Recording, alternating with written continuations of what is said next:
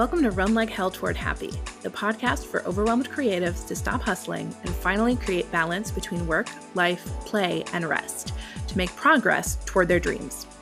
I'm Caitlin Liz Fisher, motivational writer and coach who helps people listen to that little voice inside that knows what you really want to be doing. Let's get started. Hey, hey, hey, everybody. Welcome back to Run Like Hell Toward Happy. I'm so happy that you're here. And I hope that you loved that two part episode on toxic positivity and accessing your anger. I did end up creating a workbook for you with extra journal prompts and lots of good info about the five anger languages. And you can get that at bit.ly slash access anger. That is bit.ly slash capital A access, capital A anger. And I'm going to give a shout out to this week's featured reviewer. This review comes from Ash. And Ash says, I've had such similar life struggles in very different flavors. Caitlin's voice is so soothing and comforting, and the topics are so vulnerable and real. This series is refreshingly healthy and informed on sensitive topics. And that is very topical for today. So, first of all, thank you, Ash. That's an amazing review. All these reviews give me the warm fuzzies, but I just really appreciate when people are getting value from me sharing my story. Um, I always want to share my story for those who are comfortable doing so, or maybe don't realize that they have a similar struggle. And so sharing my story helps them in their own healing journey, wherever they are on that journey. And today's episode is going to be about parental estrangement and how that final boundary with your parents, if they were not accepting of you as a person, how that boundary can help you get back to your true self, your more intuitive, creative self who trusts that you can make the right decisions for yourself. So, I have my sister on for this episode, and we talk about our parents and we talk about a lot of stories from our past. So, I need to give some trigger warnings up front. Content warning for mentions of racism and homophobia, stories about emotional abuse, mention of dissociation, sexual assault, death of a parent, and death of a pet. And I think that covers all the heavy topics that we get into. This episode is longer than usual. It comes in at about an hour and it is a little heavy, but we're also those type of people who awkwardly realize that we just told a really fucked up story and then laugh about it. So there's some comic relief if you're into that. You know, we'll we'll get into that, but one real quick note that we are at 23 reviews. The next giveaway is at 30 reviews, and I can't wait to give away another free coaching session and copy of my book. So get in there to our Facebook group, enter the giveaway. I'm really excited to just become a community of people who are running like hell toward happy. So without further ado, let's start today's episode.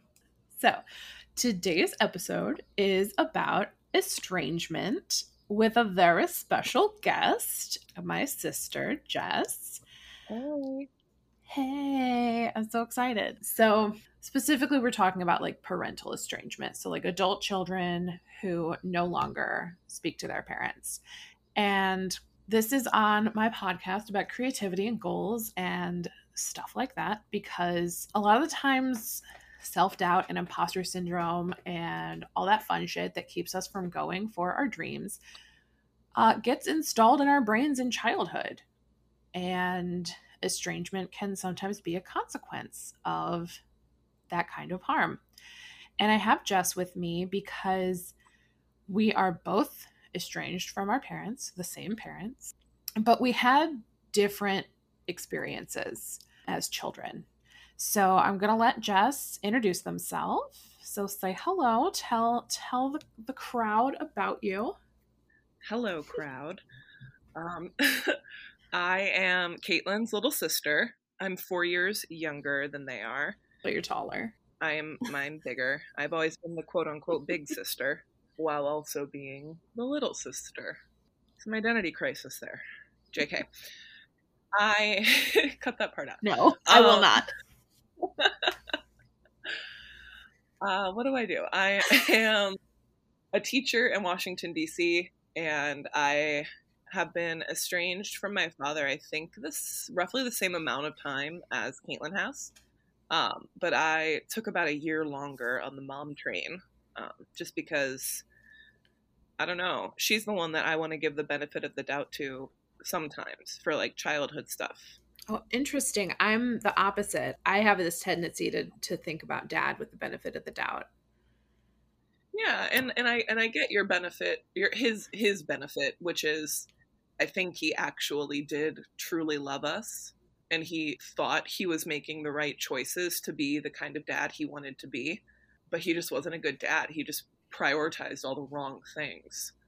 Whereas I I mean, I get it too, like the unforgivableness of mom yeah. and how, you know, if your listeners have forgotten or don't remember how she kind of held our stepdad hostage from us while he was literally dying. Um, that's pretty unforgivable. But when I think back to like our childhood, I, I do recognize that she was a single mom, like working her ass off for to, to at least feed us. And I know, you know, like just feeding and housing your children is literally the bare minimum and nobody gets like cookies for that. But she was fighting her own trauma at the same time. And so I think sometimes I I want to ask her like if she's okay, you know? Yeah, I I get that. I do. I have a lot of like compassion for the fact that like the divorce was hard on her. Being a single mom of four kids was hard on her. Like she had a lot stacked against her. And i have a lot of compassion for that but you know also holding that next to the fact that like she traumatized and abused us and that her trauma explains but doesn't excuse. Yeah absolutely. And i and i agree with that. I think as an adult or like in my adulthood, I had a much more contentious relationship with dad than you did because as I was like coming to my awareness and my awakening of like racial and class issues and just trying to like realize my place in the world, you know, a little bit and and realizing a lot of rights and wrongs and a lot of things that that dad really did get wrong and I would talk to him about it. You know, I'd say, hey, maybe it's not cool that like you're so homophobic or you want to touch black people's hair all the time. Like that's not cool. And then he would like fight me on it, you know, yeah. and he would like fight back and push back, and that that really annoyed me because it felt like I had a father that was a Facebook troll. Yeah, and so that's i think why i just like don't really have any patience for him because i've tried to talk to him and like tried to change his mind about things and and tried to come at it from a bunch of different ways but he firmly believes the whole old old dog like no new tricks kind of thing. Yeah yeah that's very frustrating. I remember him being confused by they them pronouns before either of us came out. Well yeah and i mean we both came out after we were estranged and i think that says a lot. Yeah it really does. It it really does. It's similar to how after I left my ex husband, I realized I was non binary. I realized I was autistic. I got diagnosis for fibromyalgia and endometriosis. Like, just, I got a lot of answers about myself that I think he would have tried to explain away or deny about me. Yeah, he would have told you it was your fault. You know, you you actually went to go look for answers once you realized that you weren't causing the problems. Oh, that's yep. Mm that feels great. yeah, it's good. It's good. Okay. So you are a teacher. You are my sister. What else about you do we want to share? I don't know. We don't have to share anymore. That's uh, that's pretty much you right now. You're you're hanging out. You're you're an artist. You're a creative person. I am. I I I I know like the the topic of this is parents kind of crushing your creativity, but I'm I'm not sure if they did or if it's me or if it's a combination of all the effects put together. Yeah, I think in general just sort of trauma as a whole can sort of take your hobbies away from you. Mm-hmm. So we'll we'll get into it. We'll talk about it. Yeah. We'll see what happens. And if we'll laugh, we'll cry, I'm sure. Well, I'm sure we'll laugh a lot because we cope with humor because of who we are as people. Thanks for that skill, Dad. He did. He did give us that. Yeah, he did teach us that. we started off with a shit sense of humor, but we knew timing and we knew wordplay. I love wordplay. Okay. All right. So this is this is why I need a script, Jess. Oh, I, I know because I just I'll just get off on tangents. So, but don't you don't you edit it back though? I do. I will, but sometimes I keep the rambles in. Yeah, I've I've noticed. Yeah. Okay. So, getting back to the topic of estrangement, when the people in your closest relationships, so typically like when you're young, family, but also like friends, teachers, just anybody that you're close to, when those people tell you that your ideas aren't good or safe or worth putting energy into, that kind of puts a damper on your creative expression and your ability to try new things, your ability to push beyond your comfort zone. You know, parents telling you what what major to pick or, you know, if you want to pursue writing, that's not like a real career. That really can fuck with your confidence. Right? Yeah. We had to I had well, man, yeah, you're right cuz I had to like a lawyer convince mom that I should be able to go to that vocational school for my senior year of high school. They had that teacher preparation program and right now as, you know, 28-year-old teacher, it's wild to me that 17-year-old me wanted this too.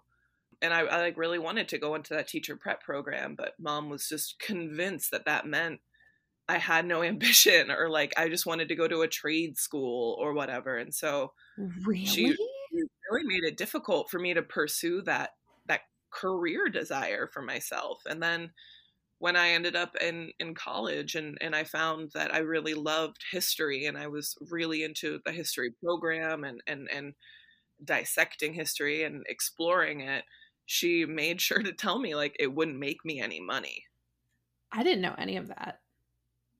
Oh yeah, well that happened. I had to fight to get to go to the career center and that's wild because really... it's an education program like being a teacher is like a legit career like why would she not that you know art and writing etc like that's the whole point of this is that like those are like legit careers as well.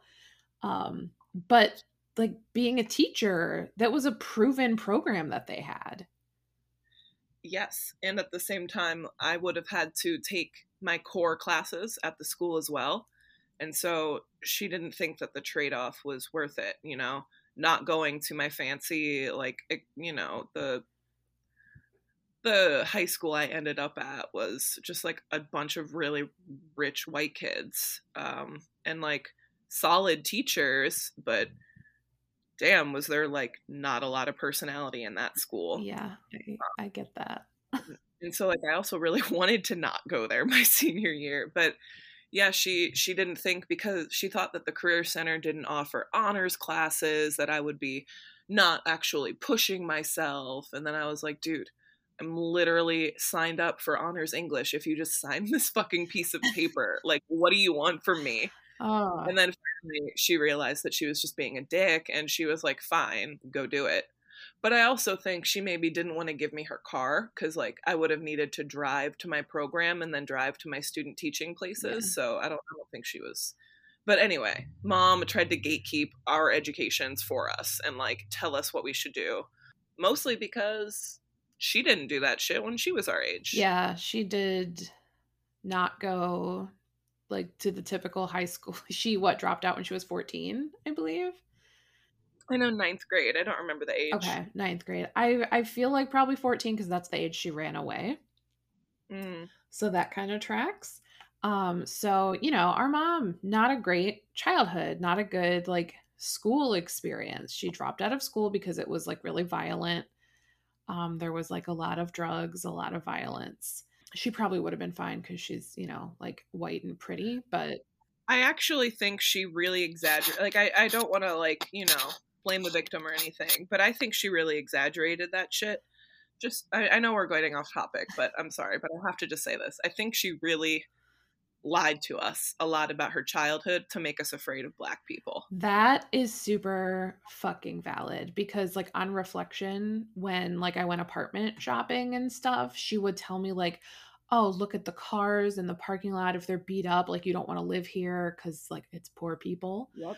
Um she didn't like like she had a lot to say about living in Cleveland as a young person. Mm-hmm. And yeah, I think you're totally right. I think she told stories that made black people seem really scary. Yeah, and like made her seem just like this perfect little white angel with this beautiful hair and this like, you know, 70s flower child look that just got accosted and attacked for being such a pretty white girl. Like if that's your biggest problem, I'm kind of glad you got beat up for being a pretty white girl.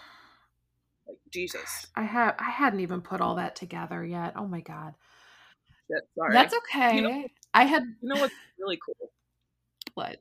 Boundaries. Boundaries are really cool. Yeah, going back to the script. I don't know if I'll keep all that in or not, but if I do, I hope everybody enjoys this episode.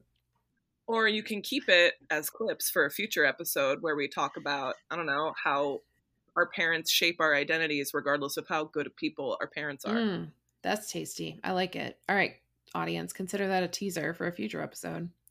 I take it. Okay, so boundaries are awesome, and estrangement is a boundary. So, um, but you know, we don't typically start out at estrangement. We typically start at, hey, don't talk to me like that. Hey, these topics are no nos for me. You know, like for me, mom talking about my body or food, that was a boundary. I didn't want to hear it. And I feel like millennials and older generations had a way different experience with the ability to set boundaries. For example, like having to hug and kiss relatives. It's very new that we're talking about consent in that way, that we don't have to force kids to do that. Mm-hmm. Some of us were not allowed to like shut or lock our bedroom doors. I have heard stories from friends that say, like, my parents took my doors off the hinges. Like, I didn't have a bedroom door. So we're talking no privacy um, not permitted to challenge our parents or disagree with something or say no, like no back talk, even if it was like a, a normal, I disagree because this, it was like that's back talk and it's not allowed. Because the, the, the parents say is, is law. Like they weren't trying to, I, I'm not like, we can't blanket a generation because Gen X and, you know, um, what's that other one? Boomers. Boomers. Then they're great. LOL. Um, they they're also a big, large, varied generation. So there are parents that that really did work hard, and that's why we do have some millennials that are teaching their peers like, "Oh, well, my parents didn't fuck me up this way. like, let's talk about Yeah. it." For sure. but yeah I, I wholeheartedly agree like as a general generation we were raised to be obedient and to to just be controlled not so much be allowed to come into our own identity we were sort of told what we were allowed to like and not allowed to like Yeah. Yeah. And that's, it's wild. Like, I remember mom like grabbing trash bags and because we hadn't cleaned our room she just started throwing our stuff into trash bags and was like i'm just throwing this away. And that's like horrific. Like if you did that now people would be like hey so that's actually child abuse and you can't do that. And also like she was such a like a penny pincher you'd you'd think that she wouldn't want to throw away shit she bought. It didn't. But at that point it was about control. Exactly it was about punishing us and she was like well i'm not gonna fucking replace that shit so bye. Yeah. Yeah and there's so just just a lot of fucked up stuff happening between parents and children. And so then then these kids get to adulthood and they don't know how to set boundaries because we never got to practice having them. You know we had to share and share meant like the bully kid was like hey give me your train you know and he just got to take it because we're supposed to share. So so we get to adulthood. We we don't have any sense of boundaries. Everything's just fucked. And i feel like because we didn't get to learn and experience how to set healthy boundaries and maintain them as an example that's why we have so many like i, I speak mostly about millennials because i wrote about it in my book.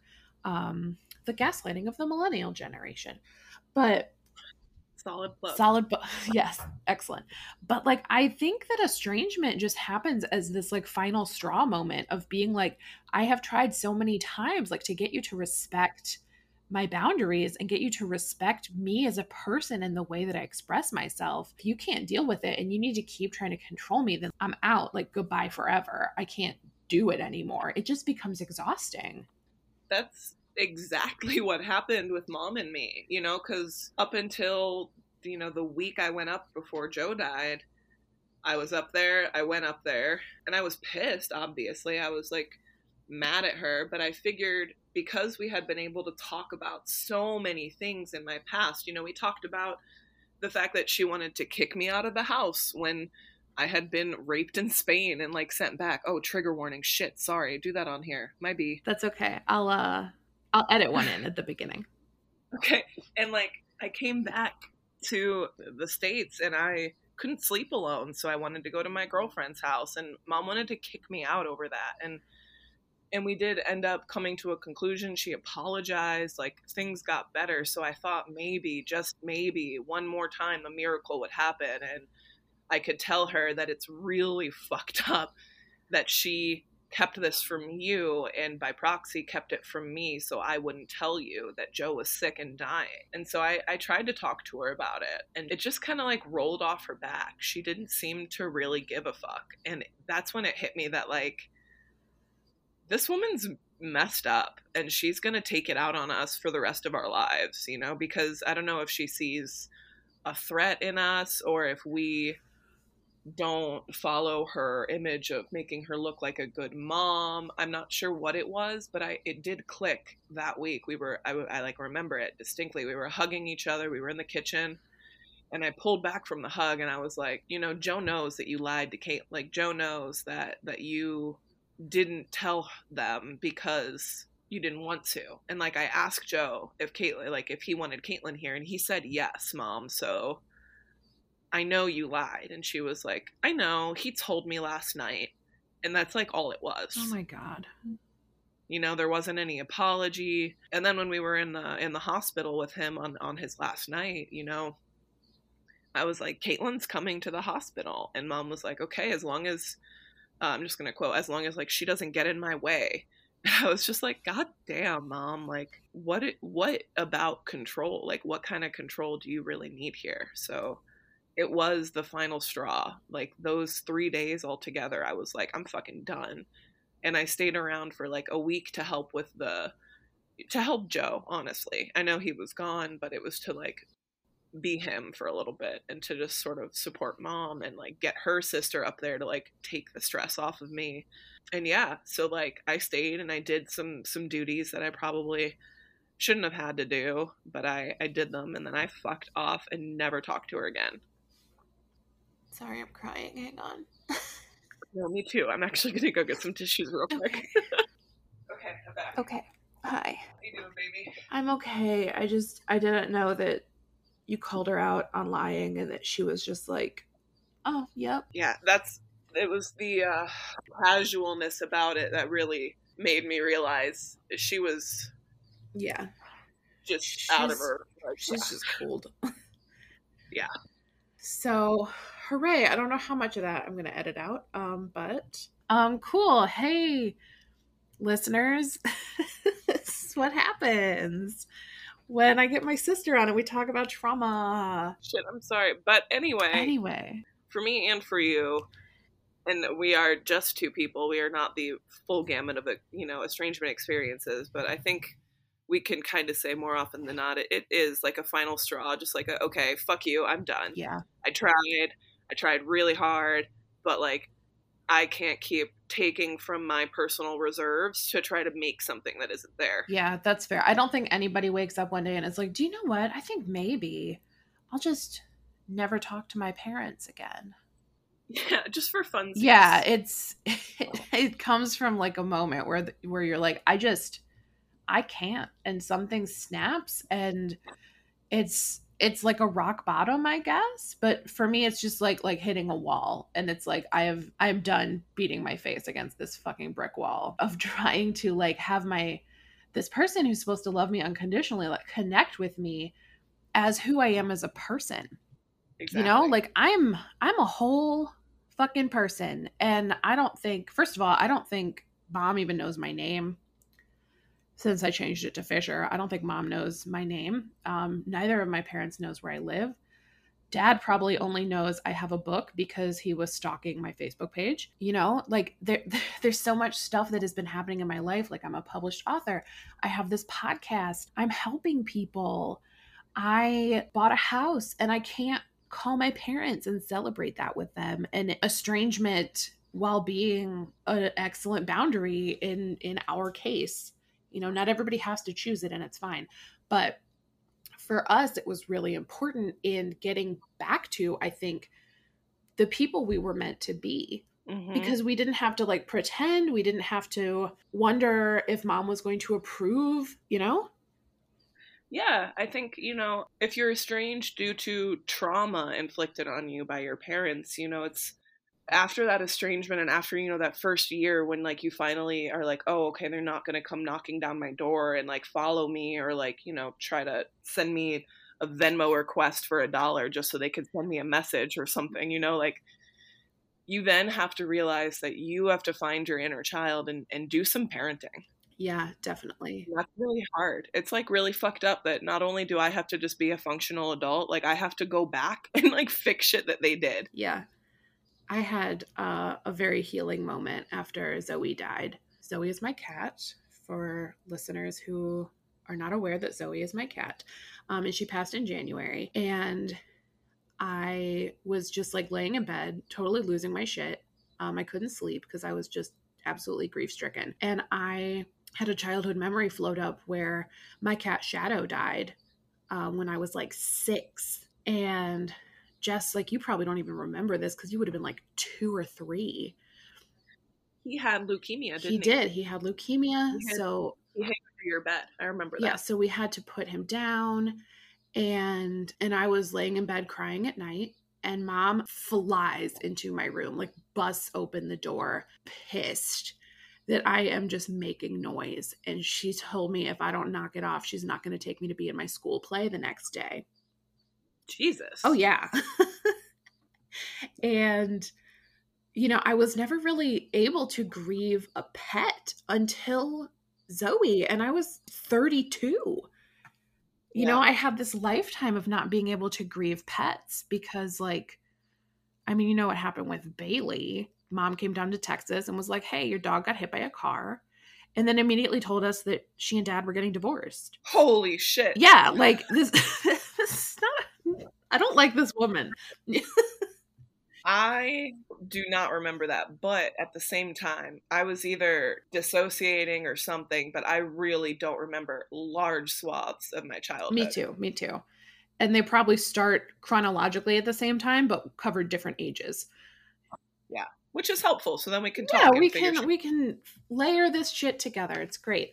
So, speaking of like inner child stuff, you are a member of Passion Pacers. Mm-hmm. And because you've been busy in grad school and stuff, you probably haven't had a chance to like dig into the framework workbooks and stuff that I have. There's like a little curriculum i have got in there in the membership portal, but there's this part of the framework that's just about intuition. Mm-hmm. And the the intuition part, a lot of my exercises there ask people to like reflect on their childhood because in my opinion that's like the last time 30 years ago that's the last time i had like pure insight into my passion my creativity and my interests before like the world started informing it.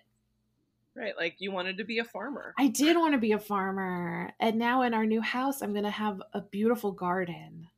Exactly i was going to say in your little millennial commune you are going to be you know making food for each other and that's that's really wonderful. Yeah so it's you know I, I love that idea of looking back on interests and then also you know sometimes if if your parents were not great about those interests and passions you lose them over time and mm-hmm. estrangement as a boundary can be a way to reconnect with those old hobbies. So i remember once i was singing and just like in the kitchen just singing and First off, mom's boyfriend at the time said, What happened to the money?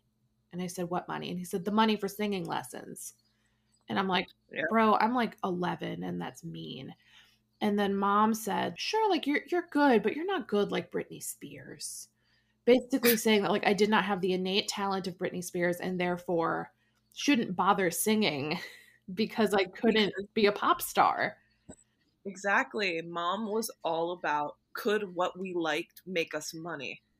I think she's like the original, you know, introduction of like the hustle life, you know, for us.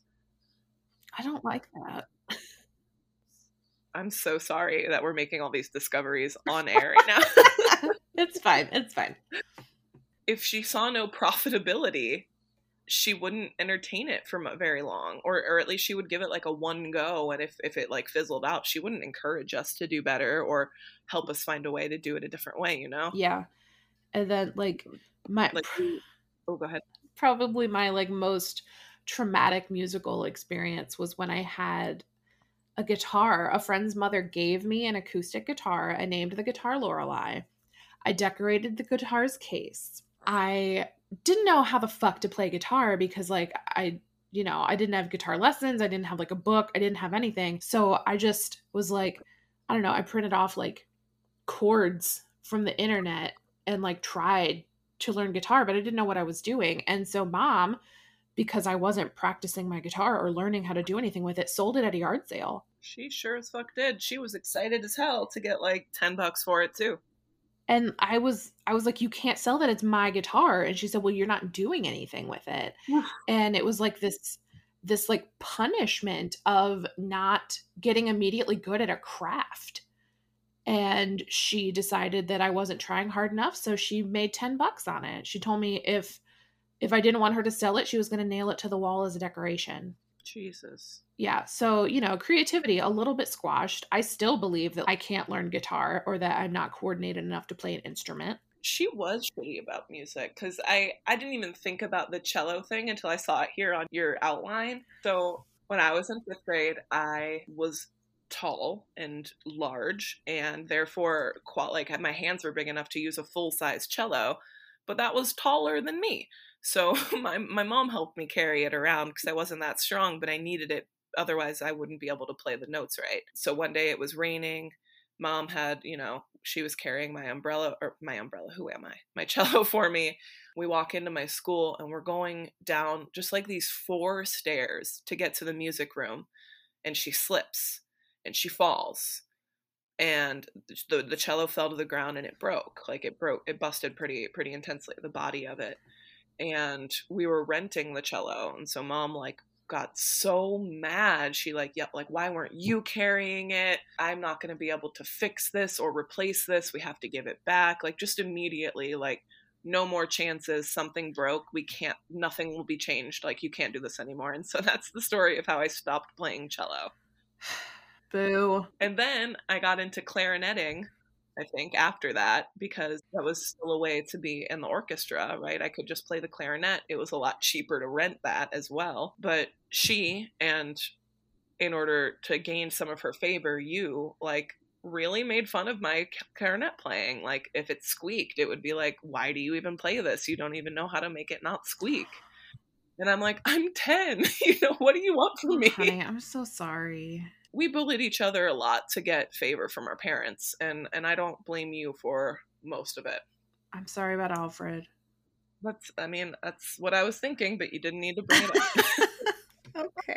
Great. I love you. um okay. So that was some fun reflection about mom and you know, we talked a little bit about dad like before we recorded this and I think you were you totally nailed it. Like anything that we did, he thought was fucking written in the stars like just because his kids did it. And he was he loved anything that we touched you know and it just sucks because like the ways he was a bad parent to us it wasn't this you know he would have encouraged anything. I think if i said dad i want singing lessons he would have found a way to do it.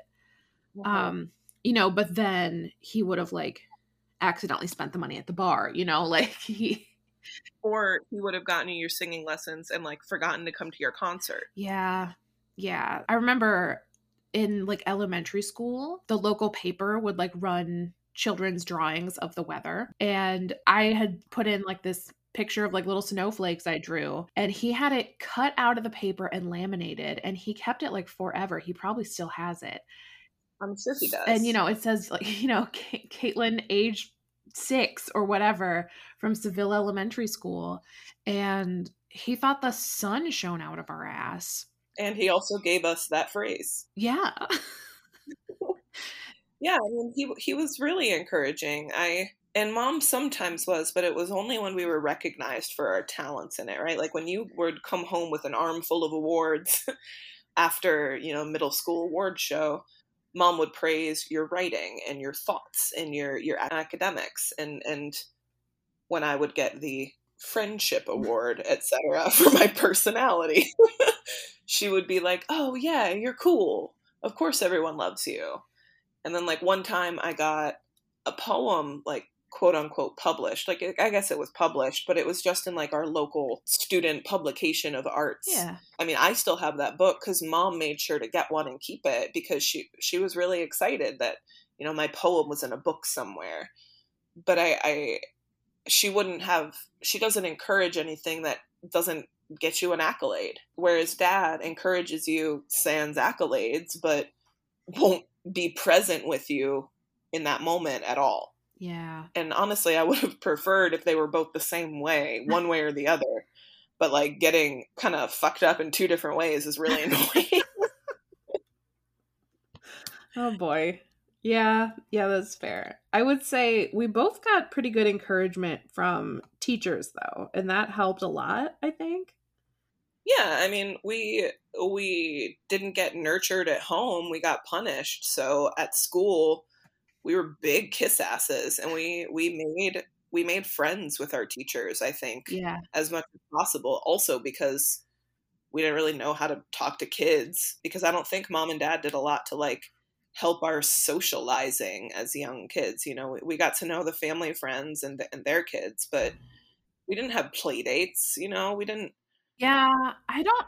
I don't feel like play dates were like a thing back then. Uh, fair. I mean, I feel like the concept of hey, you have a kid, I have a kid, let's put our kids together. That's fair. Is probably. I mean, we know, had we had Jenny and Alex, the people that lived next to us on the street. Yes. So our convenient neighbors that did become wonderful friends, yes. But who made those friendships? We did. We did. Point taken. Point taken. Yeah. okay, so let's fast forward to our our twenties and thirties when we are adults after having uh, fucked up boundaries and our passions shit on uh, as kids. And you know bef- before we started this sort of healing process where we're both we've both been in therapy both read a ton of books like we've both just done a lot of work on healing from these childhood wounds. But for a long time i would like ask six other people like before i sent an email. I'm like does this look good am i doing okay yeah i still do that to you sometimes shit you've gotten like way way less though I know. I usually only do it if it's to like an authority figure now. I just want to make sure I'm not like you're going to cause any waves. Yeah. But I you're right. I and I actually pat myself on the back when I send correspondence and don't need anybody else's approval on it. I it, a lot. Me too. For a while I was like, "Oh, I'm making a new logo. Let me just put 3 logos on on Facebook and get people's opinions." And now I'm like, "Hey, I changed my podcast cover art and I'll be okay. I did do like three different like blurbs on it and had people vote on their favorite blurb. but I made all the style choices by myself. right, and I think that's that's a big move, right? Because that goes back to what you said about intuition, right? It's finding your intuition and not requiring input to make a choice. And and that's fucking hard. Like that is it's such a big thing to have your own sense of yourself what's right what's wrong what what should happen nuance like your own identity and morality within all of this right? You should be able to just say oh this is right. This like i know how i'm going to respond to things. That's fucking hard.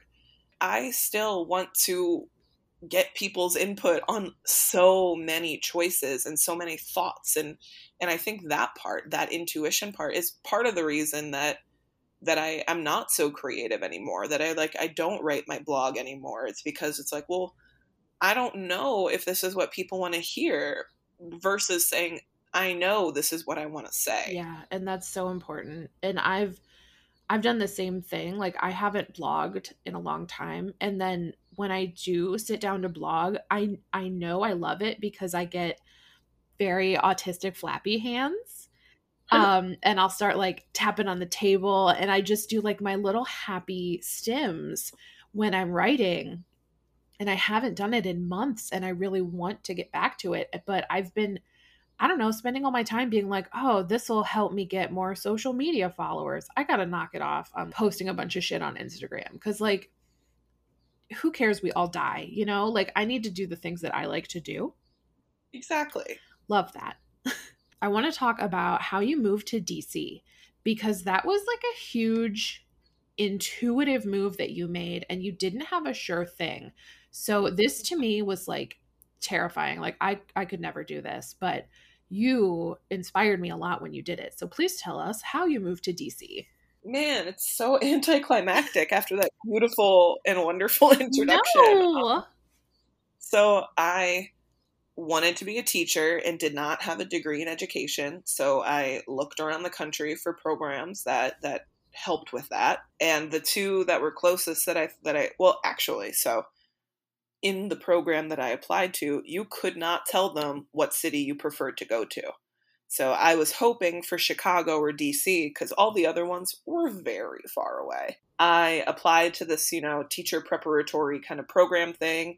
They were like, hey, bitch, you got in DC. And I was like, sweet. And then I just kind of went from there. I applied to the program. I got in. I had to tell them if I was a yes or no within like a day. And so I just said, mm, yes, sure, I'll figure it out.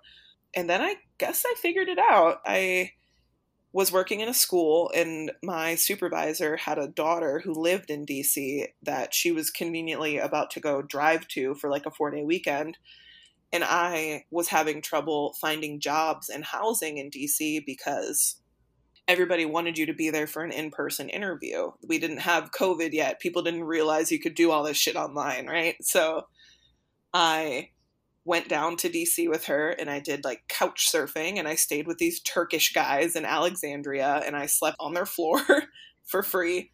Um, and I was perfectly safe. They were wonderful men. And like they told me where to go in DC that might have like restaurants I could apply to because I was already like a waitress in D- or in Cleveland. So I applied, I think, I don't know, 20, 25 different restaurants, and I did probably 10, 15 interviews over the course of those three days. I had I had hand drawn maps because they didn't have great GPS at the time to tell you where stuff was. So I figured out, you know, where I might live. I, I grabbed a job. Well, I didn't grab a job yet. Actually, nobody, everybody was like, well, sure, we'll call you. Um, but then I, I went back to Ohio because it was only like a four day weekend. And I kind of didn't really think about it because then I had the whole month and a half before I was moving down to DC. Then I find an, a house on Craigslist, and the, the landlord seems willing to let me move in, even though I don't have a credit a great credit score. But through white privilege and a bunch of cash, I was able to be like, here's the first month and my down payment in cash, and because mom taught me that. And he was like, fine. So I had a house, but I didn't have a job yet. Got a call from a restaurant, and they were like, "Hey, we haven't forgotten you, and there's a place for you here if you if you want to be here." So with my very small amount of money that I had saved up, and then you and mom driving down to DC with the small amount of shit that I had, we moved. And I lived in a group house with six other people, and I worked that waitressing job while also teaching, while also going to classes. And then I added another waitressing job. And I mean, that whole first year, I only made like $26,000. Two thirds of that was my rent and food, and like everything else. It was a lot. I also got like my laptop stolen when I got there, so I had to go buy a new laptop like my second day there. A lot of shit went down, but here I am. I've I've made significant strides. I have found a, a, school I've returned to several years in a row, and like they want me to keep coming back. I've been seeing my students like grow up at the school, which is the first time I've ever seen that, and it's wonderful. And I finally don't have to work more than one job just to be able to live. It's it's fucking great. Met my fiance, we moved in together. We got kitty cat babies. It's it's a whole thing. And you're right. I guess I did do it without knowing anybody. yeah, you were just like you wanted to jump. Your your whole everything said that's the thing I'm going to do and you just fucking made it work and I love it. It's I know you think it's just like this weird rambly story, but it is so inspirational to me that you just mm. jumped. And maybe maybe having seen you do that is what helped me just jump when I left my job last year because we have now hit the 1 year mark from when I gave my notice at my company and I've been just self-employed since last mm-hmm. what August and like holy shit i'm doing it. And you know if i had asked mom mom what do you think about me quitting my job with with no plan? Um you know i've saved up some money but i just can't keep working here. She would have told me i was yeah she nuts. would have been like uh, she yes she would have dissected the fuck out of that and been like this is wrong for these 20 reasons and so is this yeah, and she would have said, "Don't come to me for oh, help." Oh, yeah. Don't come crying to me when you're out of money and, and out of a job because you didn't think this through. Yeah. So I'm very grateful that her voice has been so far removed from my head that I was able to do what I needed and wanted and deeply desired to do. You know, I was able to run like hell toward my happy. Fuck yeah. Fuck yeah. I love it. I just want to talk a bit about people choosing estrangement because I don't want to imply that I think estrangement is like the best thing ever. I don't think it's right for everybody. Mm-hmm. Also, some people who want to choose estrangement can't because um, they depend on their parents financially or for like healthcare or for shelter. Like, yeah. you can't always get out of an abusive situation like that. And I want to be clear that like there's no morality in choosing estrangement it can be right for you or not. And whether or not you're able to do it doesn't mean that you're a better person or not. Like, it is a choice, mm-hmm. it's a valid choice. So, I just want to be super clear on that. And I do think that it can it can help you get back to like your intuitive true self in in the ways that Jess and I were able to like I know that you weren't estranged when you went to DC but I don't know. I guess you were young enough that mom was just like, eh, eh I'll figure it out. I mean, you know, mom was jazzed that I was making a move toward having a quote unquote career kind of thing. Like, she wanted us to have jobs that you could, you know, find in a dictionary or, you know, like, yeah, those sort of guaranteed career, quote unquote, like, you know, career style goals. So, like, I think she was really excited for me to become a teacher. And even that first year, we're like, I really hated everything. Um, that was it was a really low year for me that first year. Like she was relatively encouraging, but it wasn't to help me feel better. It was to remind me that like something good would come out of all of my deep awful pain. like you're there, sure it's it's hard, but here I'll give you a $500 loan that you can pay back in a year with interest and and maybe that'll help you you know like let me just add more stress to your shit. Did you ever pay that back? No i never. Oh i paid it back like a third of it and then joe died. Okay and good. so fuck you mom. I got i got $200 from you. Ha ha ha. I'm a thief. Whatever. Oh my god. Oh my god but yeah i mean I, I agree like it was really healing at the end to just put up that boundary and just be like look no like you you have not encouraged me for the right reasons in my whole life like we're just we're just done so. And at my teaching career has flourished since my parents have been out of my life and i'm not going to say it's it's a direct causation or, or or even i don't even know if there's any correlation but i'm i'm very very aware that i have made choices that mom probably would have said were wrong choices, but I am in the ultimate right place that I should be right now as a teacher. Good. I love that for you. And I love that you're going back to grad school. I love that you're doing research on something that's going to help you help more kids.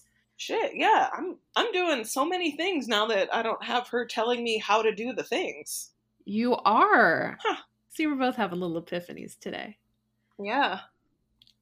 Okay, so I love this. I think we'll wrap this up for now. I just want to let um, a couple more things off my off my my outline here. Oh yeah. Um, and that's that like estrangement doesn't have to be final and that you you haven't failed at boundaries if you find yourself in touch with your parents again. Jess, do you want to talk a little bit about like low contact versus no contact? Because I know you did like a low contact thing with mom for a while. Um, yeah. After you uh, did your like no contact with mom, I just tried to go low contact, which just meant that I did the whole like gray rock thing, um, which listeners, you can Google it, but essentially it's like being kind of boring towards someone who's either toxic or abusive toward you. So that way you don't give them any personal information or any anything to kind of go off of. So I just kind of stopped giving mom intricate details to my life. I would answer her questions with like as little possible information. Um, and I wouldn't seek out talking to her. You know, sometimes if she came across my mind, like I'd give her a call or I'd shoot her a text, but but I I I definitely was like weaning myself off a little bit. I was I knew I think I wanted to go no contact well, actually, no, you're right. I wanted to stay low contact until the Joe thing happened because I thought she could do better. Yeah. And it wasn't until that epiphany that I realized, like, she prob even if she could do better, I don't think she wanted to. Yeah. Um, and that's, I mean, that's sad for her. Yeah. Right? Like, it's sad for both of them. It's sad for mom and dad that, like, they don't have any desire to apologize or reconnect with us or like repair the relationship because it would mean admitting that they did harm and i think that's too great a burden for them i think they can't admit that they did harm and so we're we're painful to them as much as they're painful to us really because if we were in touch with them they would be faced with the fact that our boundaries now say like you you got to make amends yeah that's rough. Yeah. okay. Awesome. So, just general tips see a therapist. I really recommend books on estrangement, toxic parents, codependency. I will link a bunch of them in the show notes. I actually think maybe that's a great blog idea for me is I'll write up a list of of book recommendations for people dealing with trauma, considering estrangement, things like that. And I also just want everybody to know that there's it's a whole journey. It's a healing process and it is not linear. You don't decide to cut off your parents and then you get a little bit better every day. Um, you know, I've been cut off from my mom since January 2017, minus that little blip in 2018 where um, our stepdad died. And I've been cut off from my dad since I want to say like January 2019. I'm now just now two to three years like after the fact dealing with a lot of my grief around not having my dad in my life anymore like i'm finally starting to process that. So it's it's not linear it really has ups and downs and you can be happy that you're reconnecting with passions and with your intuitive you know inner child self that that knew who you were and still grieve a lot and be angry and be sad and it's it's complex and it sucks but it's also really nice especially as like you find people in your life who who love you for who you are and can help you build that sort of sense of family back yeah i think it's really important to find find your family and to choose your family and so like that just circles back finally you know estrangement is a choice not speaking to parts, you know, people in your family is a choice. Um, but you also choose the family members that you want to keep. Like I choose Caitlin, um, yeah. just like I choose my my good friends, and just like I, I choose my fiance. Those are my found family, and they're really important. It's important to to say yes, you know, to run like hell toward that happy, to really r- really choose what's best for you. I love that. Thank you so much. And I'm so happy that you choose me. And I'm so happy that I choose you. And you're so fucking important to me. You are my best friend, and I love you so much. I love you so much. Aww. Okay. All right. So I'm going to wrap it up there. Um, you can find me on social medias and whatnot. Um, Jess, do you want to share any any social medias if people want to follow you? Do you want to give them your blog, even though you haven't written there in a while? Anything you want to share? All my social media is private. I don't really care about my followers, but y'all are great, and I appreciate you for listening. And if I ever open that up, I'll, I'll put my, my my info here. Okay, awesome. Thank you so much for joining me this morning, and um, I'll probably text you in like five minutes to see how you're doing. So, thank you. Of course, I love you. I love thank you. you so much. This was nice. I I didn't know what to expect. Um, and I am I'm glad we had this. I think this was helpful in many ways and thanks listeners for coming along on our journey of figuring out a lot of shit about our childhood. I know, right? This is going to be a long one. Sorry. I think No, it's good. It's good. I think the interviews will probably come in around an hour. All right. Gorgeous. I love you so much and thank you and run along to your next meeting, my friend. Okay. Thank you so much. Mwah kiss kiss kiss. Bye. Bye. Thanks for joining me today. If you loved this episode, please head over to iTunes to subscribe, rate, and leave a review. Then join us in the Run Like Hell Toward Happy community on Facebook where you can enter to win prizes like free books, coaching sessions, and more. Huge thanks to Leave Nelson B for our musical interludes and to Jennifer Hearn Photography for the photo used in my cover art. Check the show notes for links and resources mentioned in today's episode. And I'm not even going to bother telling you my social media handles because all I want you to do is join the Run Like Hell Toward Happy community on Facebook and enter that awesome giveaway. Boom! You can find me there. That's all for now. I'll see you next time.